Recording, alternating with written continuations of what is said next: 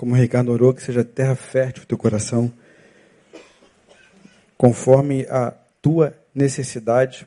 O pastor Neil está falando sobre fé fútil, né? Fé é, aquela como promessa de Jesus que daria a nós condição de vencer o mundo, né? No mundo tereis aflição, eu venci o mundo. E a vitória que vence o mundo é a vossa? Então, ele está preparando você para esse tempo.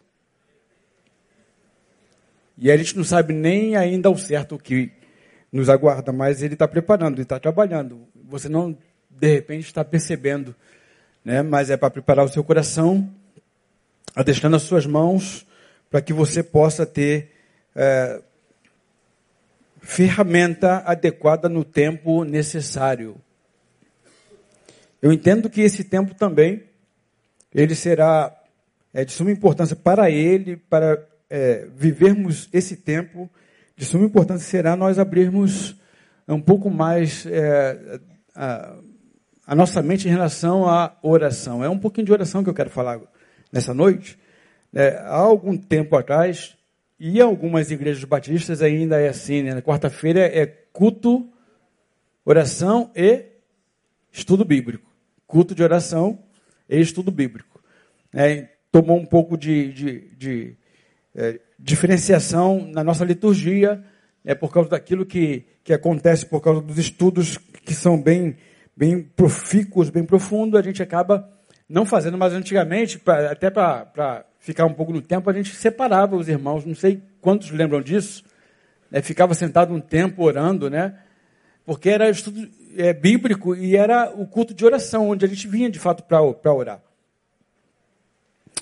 E a oração, é, por incrível que pareça, a gente acaba perdendo um pouco do foco, do viés, da necessidade da oração. A oração não tem muito. É, de forma humana, né, pensando em oração, não tem muito objetivo. Neilo até falou isso aqui. Se você ora, Deus faz. Se você não ora, Deus acaba fazendo do mesmo jeito, porque Ele é Senhor. A nossa oração nem sempre move né, a vontade de Deus, e de fato é assim.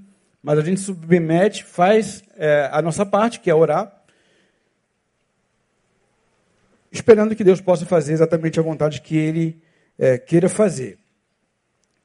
Mesmo que a oração não modifique o que está fora, ela modifica o que está dentro, irmão.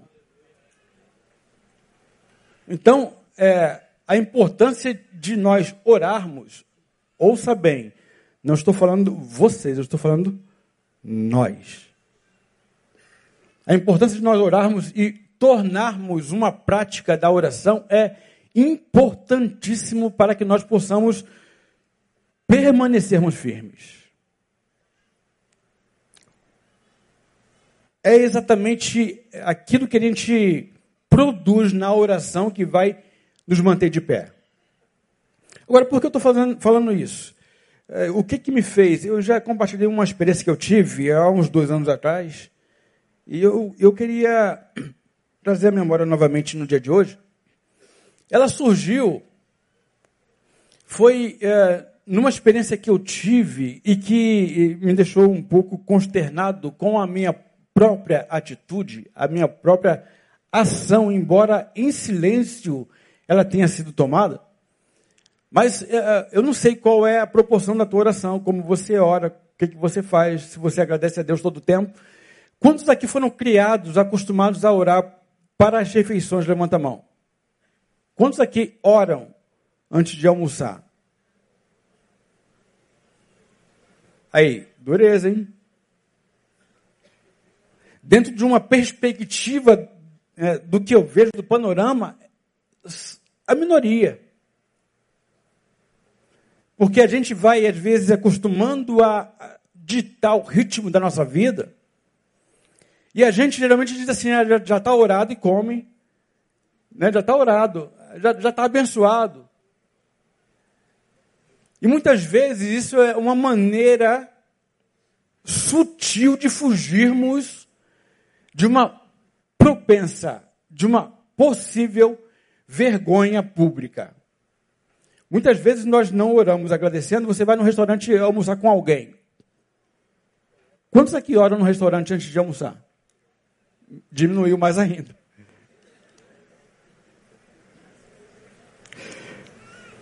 É engraçado que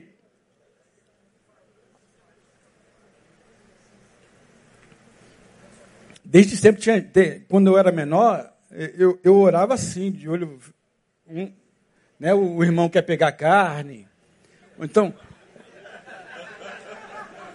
ora passando a mão assim sobre o prato, né, para que ninguém ataque naquele momento. A gente faz as coisas mais atrozes na hora da oração, irmão. Porque a oração vai se tornando banal na, na nossa caminhada. A gente sai na hora da oração, a gente anda pelos corredores, aproveitando que todo mundo está é, a priori de olho fechado, a gente vai saindo. A gente fica de, de olho aberto mesmo, olhando, vigiando. Quando é que o, o querubim vai passar com a espada flamejante para acertar a cabeça do, do irmão, sei lá, alguma coisa. De, de modo que a gente vai, vai perdendo essa capacidade.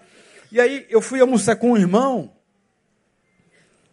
A gente está no restaurante, vamos almoçar, vamos almoçar. E eu confesso, por isso que eu falei nós.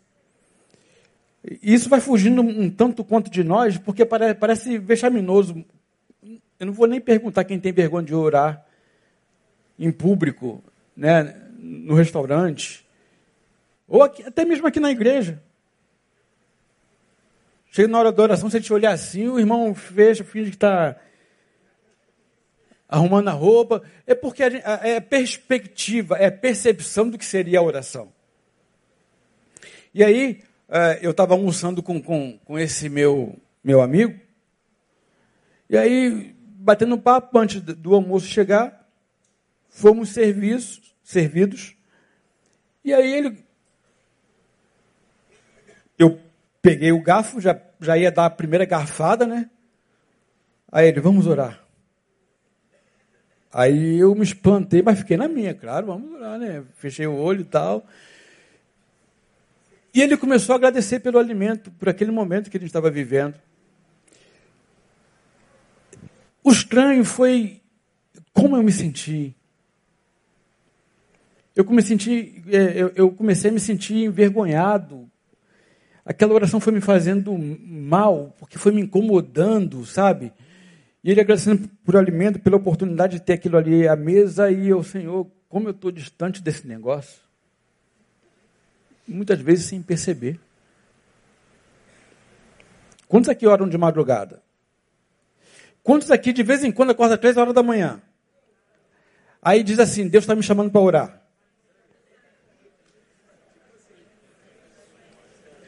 A gente acorda de madrugada, a gente vai procurar, vai beber um, um leite morninho, a gente reclama da insônia, a gente, mas muitas vezes, você já parou para perceber ou para pensar nessa possibilidade? Que Deus está, quem sabe, despertando você para que você possa ter um momento de intimidade com Ele. O mundo, a vida é tão corrida. A gente acorda quase que, que dorme com, com a roupa pronta para a gente sair, para não perder o ônibus, o trem. E a gente não percebe que isso vai ficando distante e às vezes a gente acorda de madrugada e não sabe por quê. Você não está com dor, você não está com fome, fica depois, vai na geladeira, né? Mas é, a gente não consegue perceber a possibilidade de, quem sabe, talvez Deus esteja despertando você para você buscá-lo em oração. E eu comecei a refletir acerca da minha vida. Isso, nesses dias, irmãos, tem voltado a me perturbar.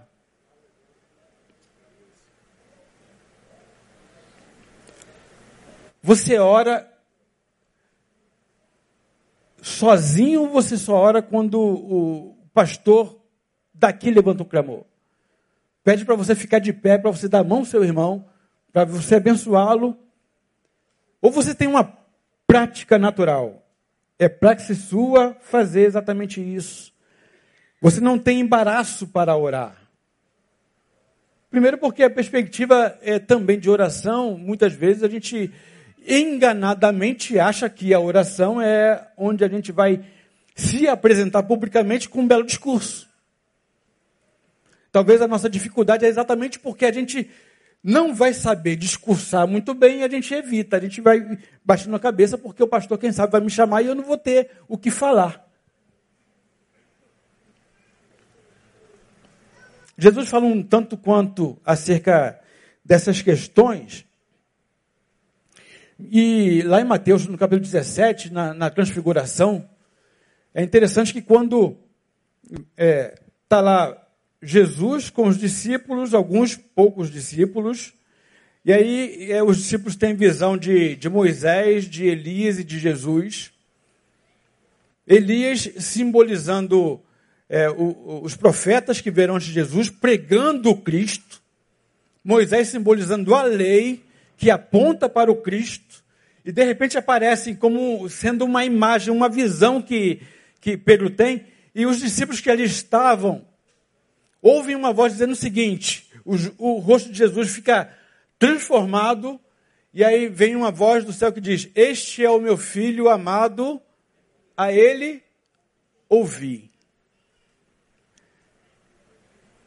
O que tem lá em Mateus 17, portanto, é exatamente isso que você está vendo aí. Este é o meu filho amado, em quem me comprazo. A ele ouvir. Ouvir significa dizer tudo aquilo que Jesus de alguma maneira te ensina. Coloque em prática, irmão. Tenha por maior mestre na sua vida o espelho para a tua caminhada? O Cristo, Jesus. E aí ele me ensina algumas coisas. Jesus me ensina algumas coisas acerca da oração. Eu aprendo algumas coisas com ele. Como, por exemplo, é, é que ele diz lá em, em Mateus, no capítulo 5, verso 44, orai pelos que vos perseguem. Quantos conseguem fazer isso aqui? Você ora por eles ou para que eles sejam derrubados? Senhor, abençoe esse meu amigo do trabalho, que ele vá para bem longe de mim. Um desafio. Mateus 26, 41, ele vai ensinar lá: vigiai e orai, pois não Pois não? Para que não entreis em tentação. O espírito, na verdade, está pronto, mas a carne é? Orai e vigiai. Olha aí, Jesus está mandando eu e você orar. Porque o nosso espírito não está pronto. E a carne é fraca. A possibilidade, portanto, com a ausência de oração, você cair é muito maior. Ele ensina mais no 6,9, ele diz: Vós, quando orareis, orareis assim, deste modo. E aí ele começa a ensinar. Não vou falar sobre o Pai Nosso, quem sabe uma outra oportunidade. Ensinamentos profundos tem aí. Mas Jesus não ensinava só o que a gente devia fazer e como fazer. Jesus não é aquele que, que é, era só garganta. Jesus não é aquele que manda fazer e não faz. Ele não é aquele ditado, manda quem pode, obedece quem tem. Não, ele fazia também. Quando Jesus diz, portanto, que você deve fazer, porque ele fazia. Veja bem, é, ele, em Lucas capítulo 6, verso 12, ele orava antes do cumprimento da missão. Qual a sua missão, irmão? Qual a missão de vida que você tem? O que Deus colocou na sua mão para você fazer, desempenhar? Qual o sentido da sua vida, da sua caminhada, da sua história? Da onde você vem para onde você vai? O que vai fazer indo? Onde vai chegar e como vai chegar? E aí, perceba que quando Jesus vai escolher os discípulos, ele ora primeiro. Naqueles dias retirou-se para o monte a fim de orar. E passou a noite toda em oração. Olha o verso 13. depois do amanhecer, chamou seus discípulos e ele só se sentiu apto a fazer a escolha dos doze dentro dos centenas ou milhares, quando ele, a partir da oração, se capacitou para a missão, irmão. Jesus orava antes de executar a missão. Qual a sua missão? A, a, não é só a missão de vida, mas a, a sua missão ministerial, o teu ministério. Quando você tem uma proposta de ministério, um projeto de ministério, um desejo de che chegar em algum lugar, dezembro, o que, que você faz na preparação de colocar em prática? Jesus está dizendo, você primeiro tem que orar. Para se capacitar. Porque a oração vai apurando os nossos olhos, vai apurando a capacidade de, de cognição, de percepção, vai tirando de nós a possibilidade de engano, de erro, de equívocos na avaliação. Jesus, no João 11, 41 43, no livro né, de João, nos Evangelhos, ensina para nós que ele orava durante o cumprimento da missão. Ele orava então antes, ele, vira, ele orava quando ele estava cumprindo a missão, e olha o que ele diz: tiraram então a pedra e Jesus, levantando os olhos ao céu, disse: Pai, graças te dou porque me ouviste. Passa mais um, até o 43. Eu sabia que sempre me ouves. Jesus tinha convicção de que era ouvido em oração, mas por causa da multidão que está em redor, é que assim falei, para que eles creiam que tu me enviastes. E tendo dito, clamou em alta voz: Lázaro, vem para fora. Aí daria para a gente abrir um parêntese, mas eu vou caminhar, porque a gente perde tempo precioso. Jesus então orava também no cumprimento da missão. Os acertos que a gente tem que fazer, muitas vezes, não se equivocou no início, mas no caminho você percebe que alguma coisa desviou você para aquilo que você deve fazer. Se você estiver em oração, você vai estar capacitado para trazer de volta, trazer para o trilho novamente.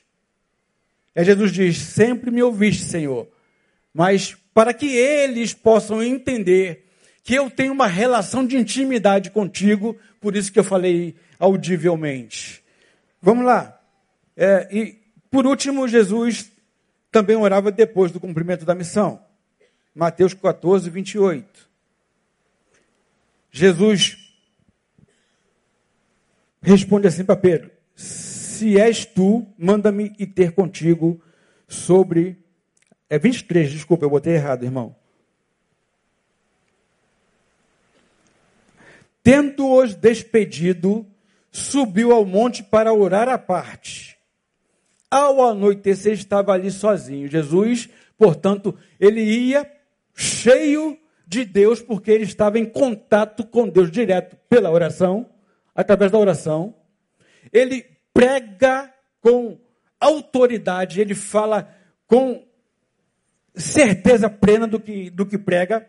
Não é só um discurso, era a vida dele. Ele evangeliza, ele abençoa as pessoas, depois ele despede as pessoas e faz o quê? Ele vai? Vai orar.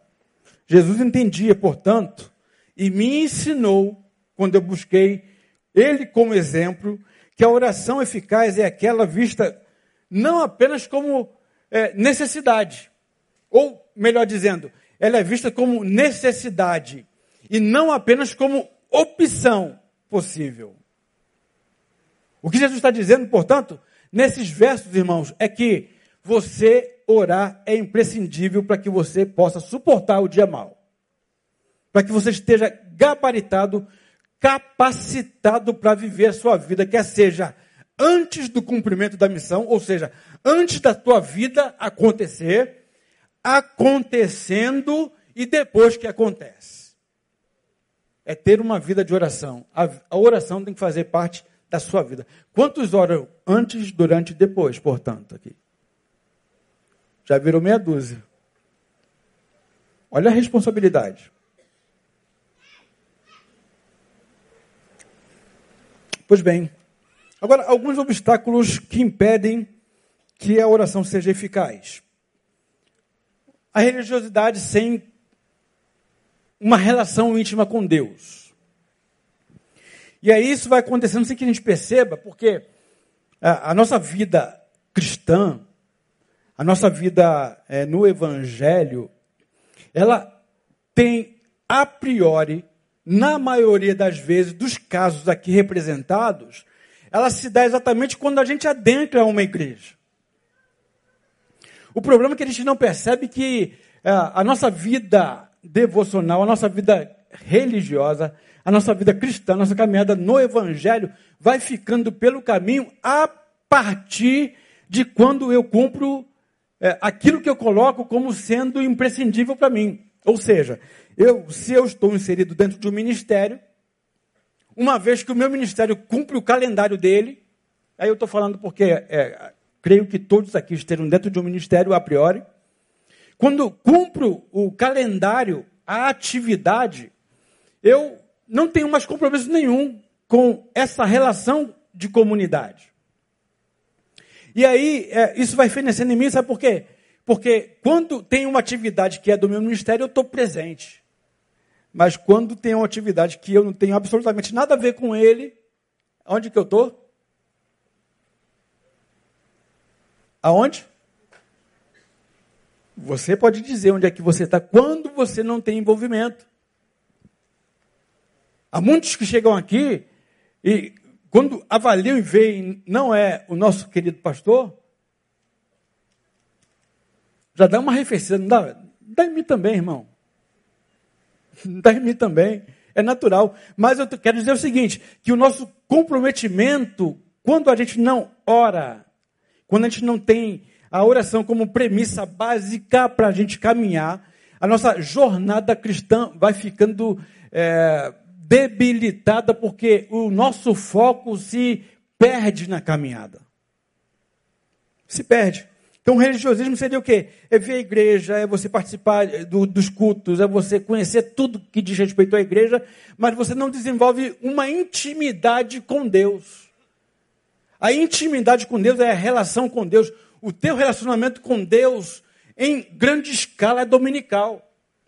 Ou talvez duas vezes por semana.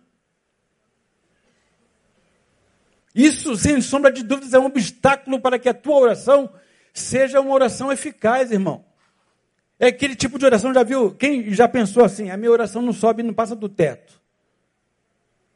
Tenho certeza que alguns de vocês quem só ora na hora do sufoco, da dificuldade, do problema, da crise existencial, da crise financeira, na hora da falta, não é uma oração eficaz. Porque o que nos liga o provedor é somente a necessidade que a gente tem, e a gente, tendo essa necessidade, a gente busca quem pode dar. Quem pode dar? É o Criador, é o Senhor, é o Altíssimo. Pois bem, essa relação é uma relação boa ou ruim? Quando tem alguém que você conhece aí, e você tem alguém na sua vida desse jeito, que só se relaciona com você quando precisa, só te liga, só te manda mensagem quando está precisando de um, de um empréstimo.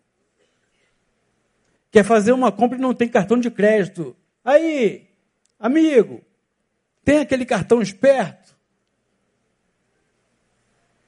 Será que você pode quebrar um galho? E aí você quebra o galho dele, ele passa a compra que ele fez, paga a primeira parcela, a segunda, a terceira. Quando deixa de pagar, vamos na possibilidade que ele está pagando. Ah, bem, todo mundo só tem gente boa aqui, né? Quando você empresta teu cartão de crédito, todo mundo paga fielmente. Amém, queridos? Amém, né? Pela fé, pela fé.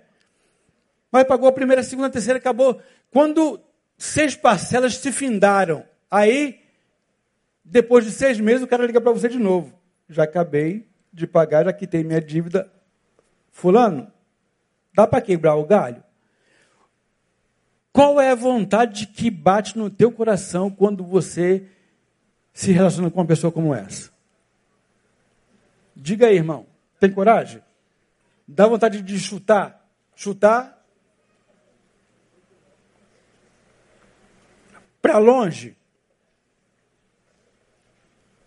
esse camarada é bem-vindo, você o tem como um amigo? Você o tem como alguém que você pode contar? Ou você só é alguém que pode prover a ele alguma coisa? Com Deus é a mesma coisa, irmão.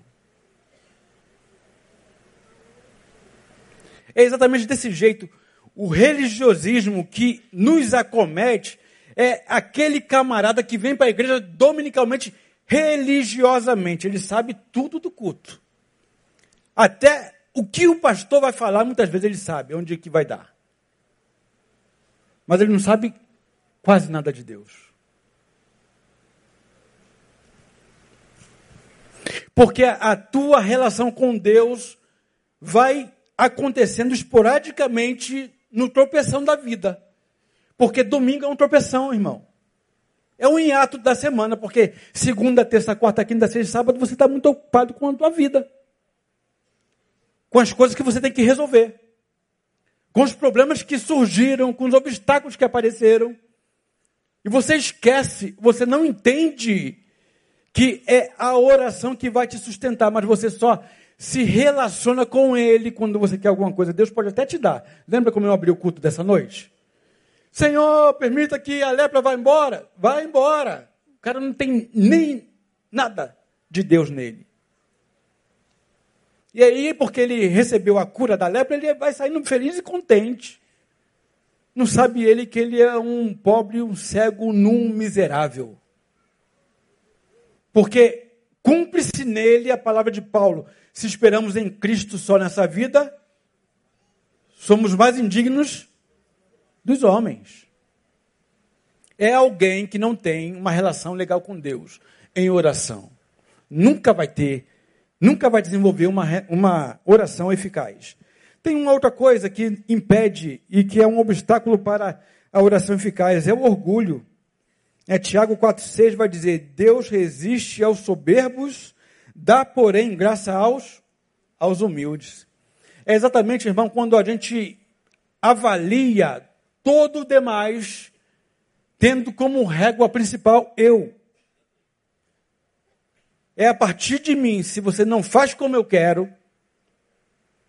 Acontece muito isso quando a gente está ensinando os nossos filhos. Já viu matemática? Quem, quem gosta de exatas sabe um pouco mais do que eu estou falando? A matemática ela, ela tem caminhos diferentes. Ela tem meios diferentes, métodos diferentes de se resolver a questão. Só que quando a gente está ensinando, a gente ensina por um caminho. Se o nosso filho for por outro caminho, mesmo que ele vá chegar no resultado, a gente quer que ele faça como? Como a gente disse que era. Eu vou virando a régua do meu irmão. Eu vou determinando para ele como é que ele tem que fazer, como é que ele tem que decidir, como ele tem que andar. Eu perco a capacidade de entender que existe, e eu adoro essa palavra, a singularidade, a diversidade no nosso meio. É onde eu me enriqueço com o outro, e dele, a partir dele também eu sou enriquecido. Quando eu não percebo isso, irmão, eu quero determinar, eu quero enfiar água abaixo. A forma ou modus operandi da vida. E não é assim, irmão. É porque eu entendo que se você não fizer do jeito que eu acho que tem que ser, vai dar errado, irmão. É soberbo é achar que é, é, é, é para além do que de fato é. É não saber fazer a leitura correta da própria vida, das questões que alcançam você, que te derrubam, te detonam, te arrebentam na vida mas você continua achando que você é o máximo, você é o melhor. Está equivocado acerca de si mesmo. Um outro obstáculo são os relacionamentos rompidos. Ele também nos impede, muitas vezes, de termos uma oração eficaz. Porque à medida que a gente se relaciona com Deus, a gente vai moldando o nosso caráter. E o nosso caráter tem que ser moldado de verdade. Tem que ser forjado de verdade. Só quem pode fazer isso, irmão, quem tem poder para fazer isso é é Deus. quando a gente está em oração constante, quando ela faz parte da nossa caminhada, o tempo todo ele vai mudando a gente. Ele vai colocando a gente na medida de varão perfeito. A gente vai ganhando a estatura de Cristo. A gente vai adquirindo a, a, a mente de Cristo. A gente vai tendo o sentimento de Cristo. E a gente vai, uma vez tendo esse sentimento, esse relacionamento vertical, ele reverbera no, no horizontal. Porque toda vez que eu me deparo com o Senhor, no Santo dos Santos, que o Ricardo de fato falou, você não precisa do pastor para estar lá, você não precisa do dirigente para estar lá, mas quando você tem ousadia para entrar lá, você se vê. Aqui é que está. Quando Jesus, portanto, ele, ele fala ali em Mateus, no capítulo 6, que é um sermão único, e ele fala também da importância da oração, ele vai ensinar para a gente como fazer. Ele diz: foge daquilo que parece publicamente. Não façais como os fariseus, que vão orando em público para ganharem a fama, vão orando em público para mostrar a eloquência, para saber que fala muito bem. Eles vão ter o aplauso do homem, já tem o seu galardão, já receberam a recompensa. Vós, porém, quando fordes orar, veja no capítulo 6, no verso 6, vamos ler.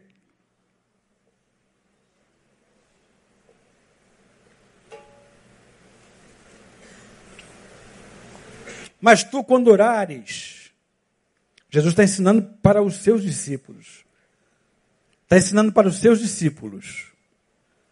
Está ensinando para os seus discípulos. Quantos são discípulos de Jesus aqui? Então é para você que ele está falando. Vós, quando orares, entra no teu quarto, fechando a porta. Ora, teu pai que está em secreto, teu pai que vem em secreto te recompensará. Jesus está falando, portanto, está ensinando mais uma vez que devemos entrar no quarto para viver experiências com Deus em oculto. É aquilo que o Pai quer revelar a você. Existem coisas, porque nós somos singulares, que a nenhum outro vai ser revelado, senão mesmo a você. Quando você não entra em oculto, você não recebe o que o Pai quer revelar a você. E aí você vive pelas migalhas que lhe são dadas. Porque, irmão, embora seja de muito conteúdo, com respeito eu digo aqui, tudo que cai daqui, por ser apenas uma vez por semana, domingo, é migalha a partir daquilo que Deus quer dar para você. E aí, há um esmero do nosso pastor para te alimentar, e ele tenta de alguma forma te alimentar num domingo para a semana toda. Agora, quem é que fica sete dias ou seis dias sem comer e continua saudável, irmão? de repente esteja até gordinho, mas está desnutrido. Porque a nutrição não se dá por causa daquilo que a gente apresenta, principalmente nessa região. O alimento saudável, você tem que primeiro, primeiro perder gordura para depois ganhar massa. A proposta, embora é, prazeroso estar aqui, fazer parte dessa comunidade, a proposta de Deus é te alimentar todo dia. Por isso que Jesus está, Jesus está falando, quando você for orar, entra no oculto. É porque é lá que o Pai vai te visitar. Entrar no quarto. É muito difícil entrar no quarto, viu? É lá que você vai ver o nível de espiritualidade, como você está vivendo o seu nível de espiritualidade, como você está, como você vive. Entrar no quarto é um desafio. Porque é, a pergunta que eu fiz, quantos acordam três horas da manhã e vai orar? A minoria. Porque é um desafio, de fato, a gente perceber isso. Os nossos olhos espirituais já estão é, acinzentados. Já estão embotados, a gente não consegue perceber. Lê as placas da vida, do dia. O Espírito está dizendo, ei, vem ter uma intimidade comigo. Ei, vem cá, eu quero falar a você, eu quero me revelar a você. Eu quero é, te mostrar coisas grandes e firmes que você não sabe. Chegai-vos, pois, a mim, e eu vos chegarei a vós, diz o Senhor. Ele está querendo intimidade contigo, ele está clamando por você na presença dele, ele quer te abençoar, mas a gente vai se esquivando sem perceber. Porque muitas outras coisas, ou quase que todas as coisas, ou todas as coisas, para nós, têm sido mais importantes do que estar na presença dele. Jesus está falando, entra no teu quarto. É no quarto que eu quero encontrar com você. Não é na multidão. Não é quando você está com a melhor roupa e todos olham para você e diz: Esse é um abençoado. Não. É com você que eu quero me revelar. É para você que eu quero me revelar. Entrar no quarto não é simples. Se entrar não é simples, mais difícil ainda é estar no quarto. Porque estar no quarto é, é um momento onde não vai ter essas luzes aqui artificiais. Entrar no quarto, irmão, e ela, lá no culto, é no escurinho mesmo, lá, lá no recôndito, lá onde ninguém entra. É, entrar no quarto, sabe o que significa? Significa permitir que Deus revele você para você mesmo.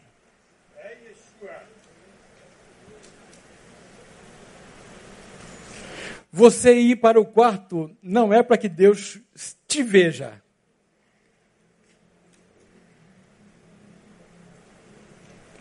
Como disse Davi lá no Salmo 139, sonda, meu Deus, o coração. Vê se em mim algum caminho mau e guia-me pelo caminho eterno. Ele está falando, existem algumas coisas dentro de mim que eu ainda não consegui me livrar. É nesse mesmo Salmo quando diz Davi, dizendo o seguinte: as trevas, a escuridão e a luz para ti, Senhor, é a mesma coisa. Se eu apagar essa luz aqui agora, Pode fazer esse teste, Leandro, por favor? Tem como fazer? Apagar todas as luzes por um segundo apenas.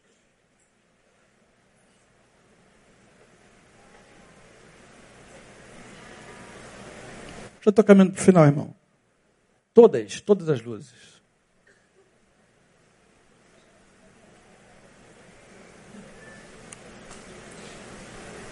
Perdi a capacidade de ver atrás, não sei. Quem levanta, quem está sentado, onde está sentado, perdi. É como se Deus estivesse olhando para esse público aqui, mas diferentemente de mim, irmão, que não enxergo mais nada porque eu perdi a capacidade de clarividência. Eu me engano acerca de quem está aqui ou acolá, quem é fulano, quem é Beltrano. Obrigado, Leandro. Mas a Bíblia diz, no Salmo 139, que para Deus não há nenhum tipo de diferença. A gente se esconde nesse, nessa escuridão artificial. Mas as trevas e a luz para Deus é a mesma coisa. No claro ou no escuro, Ele vê você.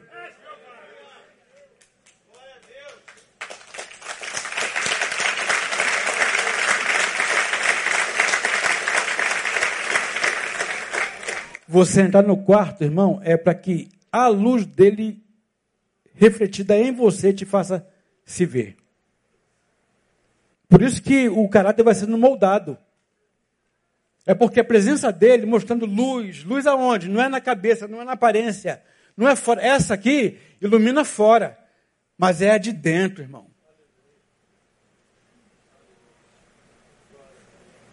São as impurezas, são as mazelas. São os pecados que insistem em permanecer em ti. São os pecados de estimação que a gente muitas vezes vem, vem para o Evangelho, mas a gente vai dando conta-gotas para Deus e vai dando é, é, o cômodo que a gente quer dar para Ele. Ele está falando, não, eu quero todo ser. É no quarto que você vai se ver. Porque não há nenhuma novidade para mim acerca de você. Mas você precisa se ver, porque quando você se vê, você sai diferente do quarto. Então você tem que entrar no quarto, você tem que se relacionar com Deus no quarto, você tem que sair do quarto. Ninguém fica no quarto o tempo todo. A intimidade você vive no quarto, mas você vai ter uma hora que sai do quarto. E aí, irmão? Na boa, finalizando aqui. Se você entra no quarto, fica no quarto, se relaciona com Deus no quarto, e se você sai do quarto exatamente do mesmo jeito, você esteve na presença de qualquer outro ser menos do Altíssimo. Não houve relação genuína com Ele. Impossível se relacionar com Deus e se manter exatamente da mesma forma. E aí a pergunta que fica agora para encerrar: a tua vida manifesta relação no quarto de intimidade com Deus, porque você é outra pessoa quando de lá sai, você continua fazendo exatamente a mesma coisa que sempre fez.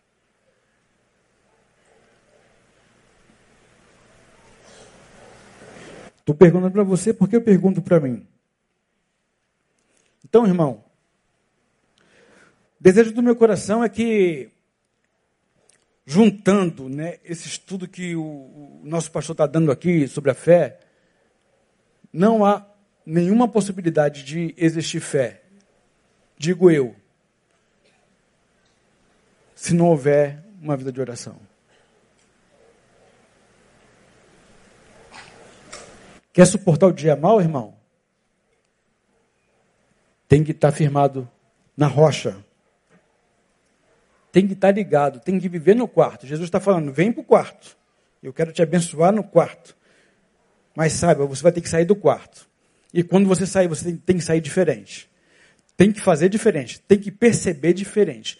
Tem que falar diferente. Tem que agir diferente. Tem que modificar o caminho.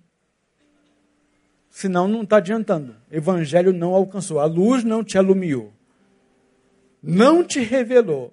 Você não conseguiu se enxergar. Precisa entrar no quarto novamente. E Deus não desiste de você. A boa é essa. É que Deus continua chamando você para você entrar no quarto. Se o meu povo, que se chama pelo meu nome, se humilhar e orar e buscar a minha face e se converter dos seus maus caminhos, se ó, se o meu povo, que se chama pelo meu nome, se humilhar e orar buscar os meus caminhos. Olha a mudança de rota. E se converter, então eu ouvirei do céu. Perdoarei os seus pecados. Só uma forma de você conseguir perdão dos seus pecados é orando.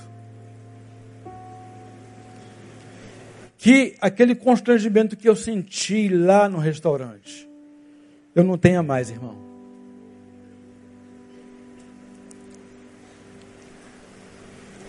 Por um instante eu me senti envergonhado.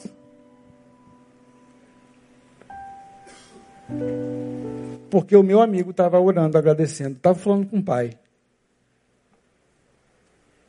E a gente não vai percebendo quando a gente vai perdendo essas coisas. Que Deus nos abençoe grandemente que você possa superar todos esses obstáculos para a oração eficaz. E que você possa, em Jesus, ter é, o maior exemplo possível. Que Jesus seja o teu guia. Porque ele orava antes de partir para o desafio, para o expediente. Ele orava durante o expediente, ele orava depois, agradecendo ao Pai. Que hoje seja um marco na tua vida que haja uma mudança. E que o Pai possa te encontrar no quarto para transformar você e para derramar sobre ti a bênção que Ele quer derramar e precisa. Seja essa uma realidade na sua vida. Façamos assim em nome de Jesus. Amém, queridos? Vamos para casa.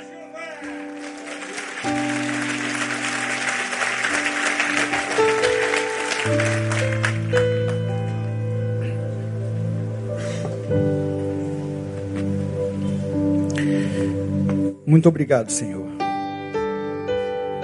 por tua palavra que é viva e eficaz, mais penetrante como espada de dois gumes. Sim, Deus, cada um que recebeu a tua palavra, que possa ser confrontado por ela, transformado por ela. Tua palavra não volta vazia que o teu Espírito faça como quiseres em cada vida. Tanto dos que aqui estão nesse lugar, nesse recinto, nesse ambiente, quanto aqueles que estão lá, lá ao longe pela internet, que foram alcançados. Sim, Deus abençoe-os também. Que nós sejamos o povo que seja reconhecido como seu, teu Pai, teu povo. Que faça a diferença, que viva diferente, que tenha uma vida de oração, que nós cremos no poder da oração, nós cremos no poder dos joelhos que se dobram, como diz a canção, nós cremos no poder da brasa viva do altar, nós cremos no poder da transformação de vidas dos nossos familiares, nós cremos no poder da oração, Deus. Portanto, vai tocando em cada um, vai quebrantando cada um. Desperta o teu povo nesse tempo que se chama hoje, para que no tempo da adversidade, da dificuldade, a despeito das perdas, muitas perdas que ainda teremos pela vida, Pai, nós não nos percamos de Ti.